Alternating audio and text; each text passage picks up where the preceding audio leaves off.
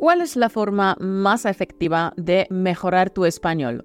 Hay muchas maneras de mejorar un idioma de forma eficaz, pero hoy te voy a hablar de una estrategia de cuatro pasos que, mm, en mi opinión, es espectacular. Y la puedes empezar a aplicar desde ya. No necesitas nada más. Cuando termine el capítulo estarás deseando empezar a aplicarla. Pero primero tengo una pregunta para ti. ¿Cuánto ha mejorado tu español en los últimos tres meses? ¿Estás estancado? ¿Has mejorado un poquito? ¿Has mejorado mucho? Si eres como la mayoría, tendrás una ligera idea de cuánto ha evolucionado tu español en tres meses. Si eres como la mayoría, una de dos. O crees que estás estancado o que has mejorado solo un poquito. ¿Y sabes qué? La mayoría realmente no lo sabe. Solo tiene una mm, sensación. Solo hay una manera de estar seguros de cuánto estamos avanzando en un idioma o en cualquier otro desafío. Y es hacer un seguimiento de nuestro progreso, mantener un registro de nuestras mejoras. Para saber si estás mejorando tu fluidez o tu pronunciación en español, la mejor manera de hacer este seguimiento es grabarte a ti mismo mientras hablas o lees en voz alta. Estas grabaciones te sirven como referencia para comprobar tu progreso. Bueno, no pongas esa cara. Ya sé que de primeras oír tu propia voz es raro. Lo sé, todos odiamos cómo sonamos cuando nos graban, pero cuando superes el shock inicial, prepárate, porque vas a abrir una puerta que cambiará totalmente las reglas del juego. Vamos a matar dos pájaros de un tiro. Te voy a contar cómo implementar esta estrategia para que consigas dos cosas. Hacer el seguimiento de tu progreso y que avances más rápido de lo que has avanzado hasta ahora dos en uno. Los beneficios de grabarse pueden ir mucho más allá del mero registro de tu mejora. Un beneficio importantísimo es que aumenta tu confianza. Comprobar cómo estás evolucionando refuerza tu confianza. Y con la confianza llega la motivación y el impulso para seguir adelante. Y el beneficio todavía más importante es la autoconciencia.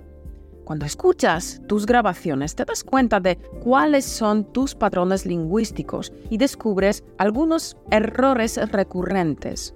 Esta autoconciencia, que nace del autoanálisis, es mucho más profunda que la que obtienes de las correcciones externas de un profesor. Tu mente se pone en modo alerta para buscar la información adecuada, encontrarla, asimilarla y no olvidarla revisando tus grabaciones también. Mejorarás tu comprensión auditiva, potencias la retención, consolidas tu aprendizaje y puedes observar tus expresiones faciales, gestos y movimientos corporales, lo que te permite mejorar tu comunicación no verbal. Caro, ¿y cómo recomiendas que implemente esta estrategia para avanzar lo más rápido posible? Pues mira, yo siempre recomiendo a mis alumnos seguir estos cuatro pasos. Paso 1. Elige un audio con transcripción, por ejemplo, un audiolibro o un podcast. Paso 2. Escucha una frase y luego lee la frase en voz alta, grabándote con la cámara de tu móvil. Paso 3. Escucha tu grabación. ¿Te pareces al hablante original? Observa las similitudes y las diferencias. Paso 4 apunta los sonidos y palabras que te parecen más difíciles. Practícalos en voz alta grabándote. Eso es todo. Fácil. Cuatro pasos. Pero te voy a dar una sugerencia más. Una variante para los más pros. Graba una frase al locutor original y luego seguido a ti mismo. Así, cuando escuches la grabación, tendrás ambas pronunciaciones, una detrás de otra, y podrás comparar mejor. Claro, ¿y realmente empleas esta metodología con la grabadora? Sí, yo uso esta técnica como parte de mi método de trabajo. Si te gustaría ver una demostración, si quieres ver cómo lo hago yo, tengo toda una lección dentro del curso Piensa y habla en español. En dicha lección muestro paso a paso cómo lo hago yo, con ejemplos reales de mi aprendizaje de francés y búlgaro.